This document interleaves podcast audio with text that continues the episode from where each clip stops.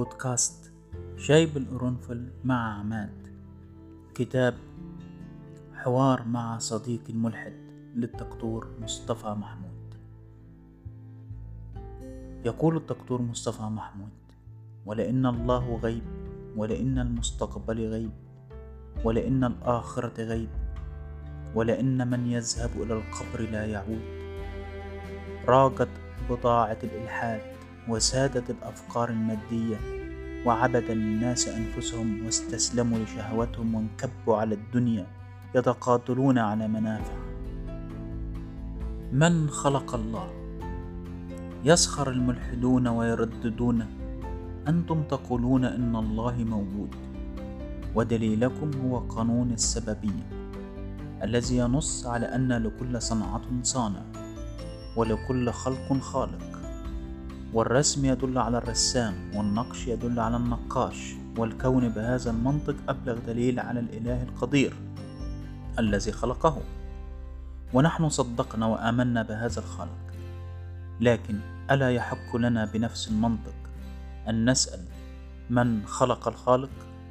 ومن خلق الله الذي تحدثوننا عنه؟ ألا يقودون هذا الكلام إلى قانون السببية؟ هكذا يقول الملحدون. ونحن نقول له سؤالك فاسد فأنت تقول بأن الله خالق ثم تقول من خلقه؟ فقد جعلت الله خالق ومخلوق في نفس الجملة. وهذا تناقض والوجه الآخر لفساد السؤال. إنك تتصور أن الخالق خاضع لقوانين مخلوقاته فالخالق وضع لنا قانون السببية وهو الذي خلق الزمان والمكان. ولا يمكن أن نتصور أن الله خاضع لقانون السببية ولا لقوانين الزمان والمكان التي وضعها. الله هو الدليل الذي لا يحتاج إلى دليل. لأن الله الحق الواضح بذاته وهو الحجة على كل شيء. والله ظاهر في النظام والدقة والجمال والإحكام في ورقة الشجر وفي ريشة الطاووس وفي جناح الفراشة وفي عطر الورد وفي تغريد البلبل وفي ترابط النجوم والكواكب وفي هذا النظام الذي اسمه الكون. ولو قلنا إن هذا كله جاء صدفة. لكن عليك أن تتصور شيء آخر. هل لو ألقينا الحروف في الهواء يمكن أن تتجمع من نفسها على شكل قصيدة شعر شكسبير؟ بدون شاعر وبدون مؤلف؟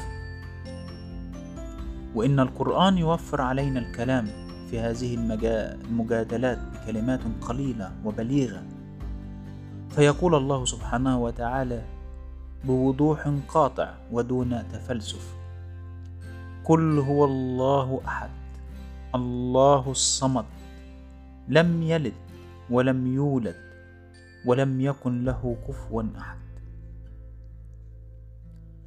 ثانيا يقول الملحدون إذا كان الله يعلم أفعالي قبل حدوثها وكتبها علي فلماذا يحاسبني؟ هنا يثير الملحدون قضية القدر دائما ويرددون أنتم تقولون أن الله يجري كل شيء في مملكته بقضاء وقدر. وأن الله قدر علينا أفعالنا. وإن كان هذا هو حالي وأن أفعالي كلها مكتوبة عنده مسبقا. فلماذا يحاسبني عليه؟ ولا تقول لي نحن مخيرون. فليس هناك كذبة أكبر من هذه الكذبة إننا مخيرون. هل نحن اخترنا الجنس والطول والعرض واللون والوطن؟ هل تشرق الشمس وتغرب باختيارنا؟ هل نموت باختيارنا؟ هل نقع في المصائب باختيارنا؟ ولماذا يجبرنا الله على فعل ثم يحاسبني عليه؟ وإذا قلت إنني حر وأن لي مشيئة إلى جوار مشيئة الله ألا يكون هذا الكلام اشراكا بالله ووقوعا في تعدد المشيئات؟ ثم ما قولك في حكم البيئة والظروف في تغيير هذا القدر وفي الحتميات التي يقول بها الماديون التاريخيون؟ والإجابة على هذا الملحد يرد عليه الدكتور مصطفى محمود. أيها الملحد أنت واقع في عدة مغالطات. فأفعالك معلومة عند الله في كتابه ولكنها ليست مكتوبة عليك بالإكراه إنها مقدرة في علمه فقط. كما تقدر أنت بعلمك أن ابنك سوف يزني ثم يحدث أن يزني بالفعل. فهل أجبرته أنت على الزنا؟ أم كان هذا تقديرا في العلم؟ وقد أصابك علمك؟ أما كلامك عن الحرية بأنها كذبة وقولك بأنك لم تقم باختيار ميلادك ولونك وجنسك وطولك ولو وكل هذه الأشياء وأنك لا تستطيع أن تنقل الشمس من مكانها فهي مغالطة أخرى. وسببها هذه المرة إنك تتصور الحرية بطريقة غير الطريقة التي نتصورها نحن المؤمنين. أنت تتكلم عن حرية مطلقة. حرية التصرف في الكون. وهذه الحرية ملك لله وحده ونحن لا نؤيد هذه الحرية.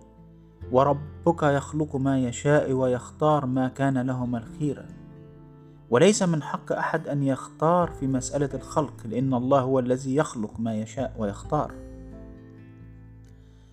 ولن يحاسبك الله على طولك أو قصرك. ولن يعاتبك لأنك لم توقف الشمس في مدارها. والأشياء التي أمرك بها الله سبحانه وتعالى هي التي سيحاسبك عليها. وأنت في هذا المجال حر وهذه هي الحدود التي نتكلم فيها. فأنت حر في أن تمنع شهوتك وتقاوم نفسك وتقتل نيتك الشريرة وتشجع ميولك إلى الخير. أنت تستطيع أن تكون كريما أو أن تكون بخيلا. وأنت تستطيع أن تكون صادق أو كذاب وتستطيع أن تمنع يدك عن المال الحرام أو تغرف من المال الحرام. وتستطيع أيضا أن تمنع بصرك عن عورات الآخرين وتستطيع أن تمسك لسانك عن السباب والغنيمة والنميمة. ففي هذه المجالات نحن أحرار. وهذا هو المجال الذي سيحاسبنا الله عليه. يقول الملحدون لماذا خلق الله الشر؟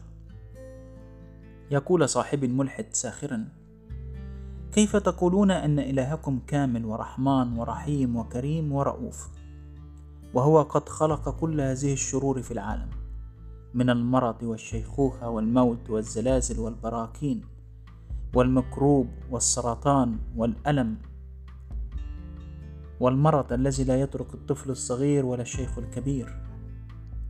فإذا كان الله يشجع على المحبة والجمال والخير فكيف يخلق الكراهية والقبح والشر والمرض؟ إن النظر المحايد سوف يكشف لنا أن الخير في الكون هو القاعدة وأن الشر هو الاستثناء فالصحة هي القاعدة والمرض استثناء. ونحن نقضي معظم سنوات عمرنا في صحة ولا نمرض إلا أيام قليلة. وبالمثل الزلازل فمعظمها بضع دقائق في عمر الكرة الأرضية. الذي. الذي يحصى بملايين السنين. وكذلك البراكين وأيضا الحروب. فهي اضطرابات قصيرة في حياة الأمم بين فترات سلام طويلة ثم إننا نرى بعض الخير في كل ذلك. لأن المرض يعطي الجسم المناعة. والألم يربي الإنسان على الصلابة والتحمل. والزلازل بديلة عن الضغط في داخل الكرة الأرضية. وتحمي قشرة الأرض من الانفجار كما تعيد الجبال إلى أماكنها. والبراكين تخرج المعادن والثروات من باطن الأرض وتجعل تربة الأرض خصبة والحروب تجمع الأمم مع بعضها في شكل تحالفات. وأعظم الاختراعات خرجت أثناء الحروب مثل البنسلين والذرة والصواريخ والطائرات النفاثة. كلها خرجت من الحروب ومن سم الثعبان يخرج الدواء. ومن الميكروب تصنع اللقاح هل مناسك الحج وثنية؟ قال صاحب الملحد ألا تلاحظ أن مناسك الحج عندكم هي وثنية صريحة؟ ذلك البناء الحجري الذي تسمونه الكعبة وتتمسحون به وتطوفون حوله ورجم الشيطان والهرولة بين الصفة والمروة وتقبيل الحجر الأسود وحكاية السبع طوفات والسبع رجمات والسبع هرولات هي بقايا من خراف الأرقام في الشعوذات القديمة وثوب الأحرام الذي تلبسونه على اللحم ما الفائدة منه؟ هكذا يقول صديقي الملحد. فقلت له في هدوء ألا تلاحظ أنت أيضا أن في قوانين المادة التي درستها أن الأصغر يطوف حول الأكبر إن الإلكترون في الذرة يدور حول النواة؟ والقمر حول الأرض والأرض حول الشمس والشمس حول المجرة والمجرة حول مجرة أكبر إلى أن تصل إلى الأكبر مطلقا وهو الله. ألا نقول الله أكبر؟ أي أكبر من كل شيء وأنت الآن تطوف حوله ضمن مجموعتك الشمسية ولا يمكنك أن تغير ذلك. فلا شيء ثابت في الكون إلا الله هو الصمت الصامت الساكن. والكل يتحرك حوله وهذا هو قانون الأصغر والأكبر الذي تعلمته في الفيزياء. أما نحن فنطوف باختيارنا حول بيت الله وهو أول بيت اتخذه الإنسان لعبادة الإله فأصبح رمزا وبيتا لله. وأنتم ألا تطوفون حول رجل محنط تعظمونه وتقوله وتقولون إنه أفاد البشرية؟ وأنتم لو عرفتم قبر شكسبير لتسابقتم إلى زيارته أكثر مما نتسابق, نتسابق نحن المسلمين إلى زيارة قبر رسولنا الكريم؟ ألا تضعون باقة ورد على بعض الحجارة وتقولون إنها ترمز لجند مجهول؟ فلماذا تلوموننا؟ لأننا نلقي حجرا على بعض الحجارة. نقول إنها ترمز إلى الشيطان. إن مناسك الحج هي عدة مناسبات لتحريك الفكر وتنشيط المشاعر والتقوى في القلب. أما ثوب الإحرام الذي نلبسه على اللحم كما تقول ونشترط فيه ألا يكون فيه خيط فهو رمز للخروج من زينة الدنيا تماما كما نأتي إلى الدنيا في اللفة ونخرج من الدنيا في لفة وندخل, وندخل إلى القبر في لفة. ثم ألا تشترطون أنتم لبس البدل الرسمية لمقابلة الملك ورئيس الجمهورية.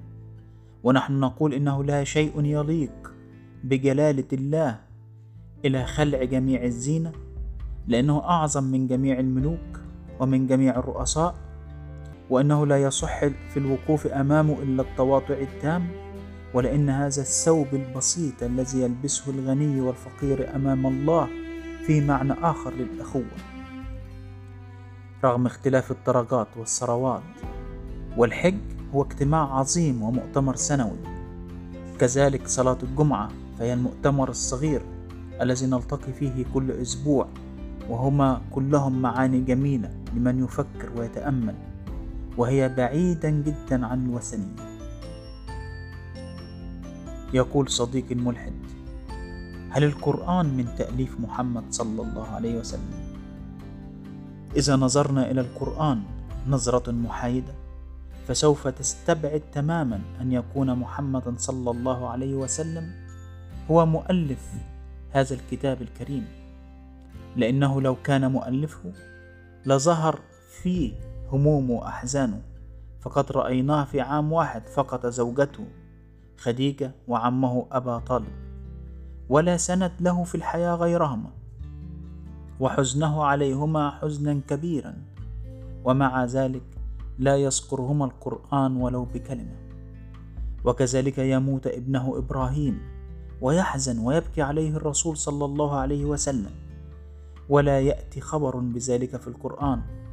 فالقرآن معزول تماما عن شخصية الرسول. ولو نظرنا إلى العبارة القرآنية لوجدناها إنها جديدة في صياغتها وتركيبها وليس لها شبيه في أدب العرب السابق ولا شبيه فيما أتى بعد ذلك. حتى تكاد اللغة تنقسم إلى شعر ونسر وقرآن فنحن أمام كلام مميز. فالقرآن ليس شعر ولا نسر وإذا نظرنا أكثر فإن سنكتشف الدقة العظيمة في كل حرف في مكانه لا تقديم ولا تأخير. ولا تستطيع أن تضع كلمة مكان كلمة ولا حرف مكان حرف. إن كل لفظ تم اختياره من مليون لفظ بميزان دقيق وهذه الدقة الكبيرة لا مثيل لها في التأليف. يقول صديقي الملحد أن هناك تناقضات في القرآن. فهو يقول ما معنى وسع كرسيه السماوات والأرض؟ هل من المنطق أن يكون هناك كرسي صفته هكذا؟ وسأرد على هذا الملحد بنفس منطقه وأسأله. لو قلت لي ما الإلكترون سأقول لك ما الكرسي. قل لي ما الكهرباء. قل لي ما الجاذبية. قل لي ما الزمان. إنك لا تعرف حقيقة أي شيء لتسألني ما الكرسي وما العرش. إن العالم مملوء بالأسرار. وهذه بعض أسرار العالم. ولماذا تتعجب من النملة التي تكلمت في القرآن وحذرت بقية النمل من قدوم سليمان وجيشه؟ قالت نملة يا أيها النمل ادخلوا مساكنكم ليحطمنكم سليمان وجنوده. صدق الله العظيم. ولو قرأت القليل عن علم الحشرات الآن لما سألت هذا السؤال؟ إن علم الحشرات مليء بدراسات كثيرة عن لغة النمل ولغة النحل ولغة النمل الآن حقيقة مؤكدة ولا يمكن أن تتعجب من أن نملة عرفت سليمان ألم يعرفوا الإنسان الله؟ وقد يقول هل الله محتاج إلى أن يعرفه الإنسان؟ لكن يجب أن يعرف أن العبودية لله هي عكس العبودية في, في, في مفهومنا. فالعبودية في مفهومنا هي أن يأخذ السيد الخير من العبد. أما العبودية لله فهي العكس تماما. وهي أن يعطي السيد للعبد نعم كثيرة. فحينما يقول الله سبحانه وتعالى وما خلقت الجن والإنس إلا ليعبدون فمعناه ما خلقت الجن والإنس إلا لأعطيهم حبا وخيرا وكرامة وعزة. فالسيد الرب لا يحتاج إلى عبادتنا بل نحن المحتاجون إلى هذه العبادة والشرف والمواهب والخيرات التي لا حدود لها. فالله الكريم سمح لنا أن ندخل عليه في أي وقت بلا ميعاد. يقول صاحبي الملحد لا أفهم كيف يأمر هذا الرب نبيه الخليل المقرب إبراهيم بأن يذبح ولده ألا ترى أن هذه المسألة يصعب تصديقها؟ ويرد بأن هذه القصة تدل على أن الله لم يكن يريد من إبراهيم أن يذبح ابنه بدليل أن الذبح لم يحدث وإنما كان المراد أن يذبح إبراهيم محبته الزائدة لابنه وتعلقه الزائد بابنه إذ لا يجوز أن يكون في قلب النبي تعلقا بغير الله. لا دنيا ولا ولد ولا مال ولا سلطان كل هذه الأمور لا يصح أن يتعلق بها قلب نبي. يقول لي هذا الملحد وهذا البهائي والبهائية هي ديانة لا تقبل معجزات الأنبياء. ما رأيك في معجزات إبراهيم العجيبة ودخول النار دون أن يحترق وما فعله موسى من بعده؟ ألا يبدو أن الدليل الأقوى على عظمة الله هو النظام والعقل والانضباط والقوانين التي يتم تطبيقها في الكون بدون أن يتم اختراقها؟ فنحن نقول لهؤلاء البهائية بأن هؤلاء لم يفهموا المعجزة وتصوروها خطأ فالمعجزة في تصورهم عمل بهلواني وخرق للقانون. ولكن الحقيقة غير ذلك. فلو إنك عدت للوراء ثلاثة ألاف سنة ثم دخلت على فرعون مصر في ذلك الزمن ومعك ترانزستور في حجم علبة الثقاب يتكلم ويغني من تلقاء نفسه. ترى ماذا سيكون حال فرعون وأعوانه؟ سيهتفون في ذهول بلا شك. إن هذه معجزة وسحر ولا معقول وخرق لجميع القوانين لقد وقع البهائيون في نفس غلطة الملحدين حيث رفضوا المعجزات وتصوروا أن قبولها فيه إهانة للعقل. فحاولوا تشويه معاني القرآن واعتبروا أن موسى لم يشق البحر بعصاه وإنما كانت عصاه في الشريعة التي فرقت بين الحق والباطل. وقالوا أن يده البيضاء هي رمز اليد الخير كما قالوا أن عيسى أحيا النفوس ولم يحيي الأجساد الميتة. وفتح العقول ولم يفتح العيون العمي. وكلما قابلوا شيئا في القرآن لا يفهموه ولا تفهمه عقولهم حاولوا تشويه المعنى. واعتمدوا على تفسيرات خاطئة ومشوهة. وكل ذلك لأنهم أخطأوا في فهم المعجزة واعتقدوا أن العقل لا يستطيع أن يتصور هذه المعجزات. واعتبروا أن المعجزات عبارة عن خرق للقانون وهدم للنظام. والحق إننا نعيش في عصر لم تعد فيه المعجزات غريبة. فقد رأينا العلم يأخذ بيدنا إلى سطح القمر. وإذا كان العلم البشري قد أعطانا كل هذه القوة فلا شك أن العلم الإلهي أقدر وأعلم.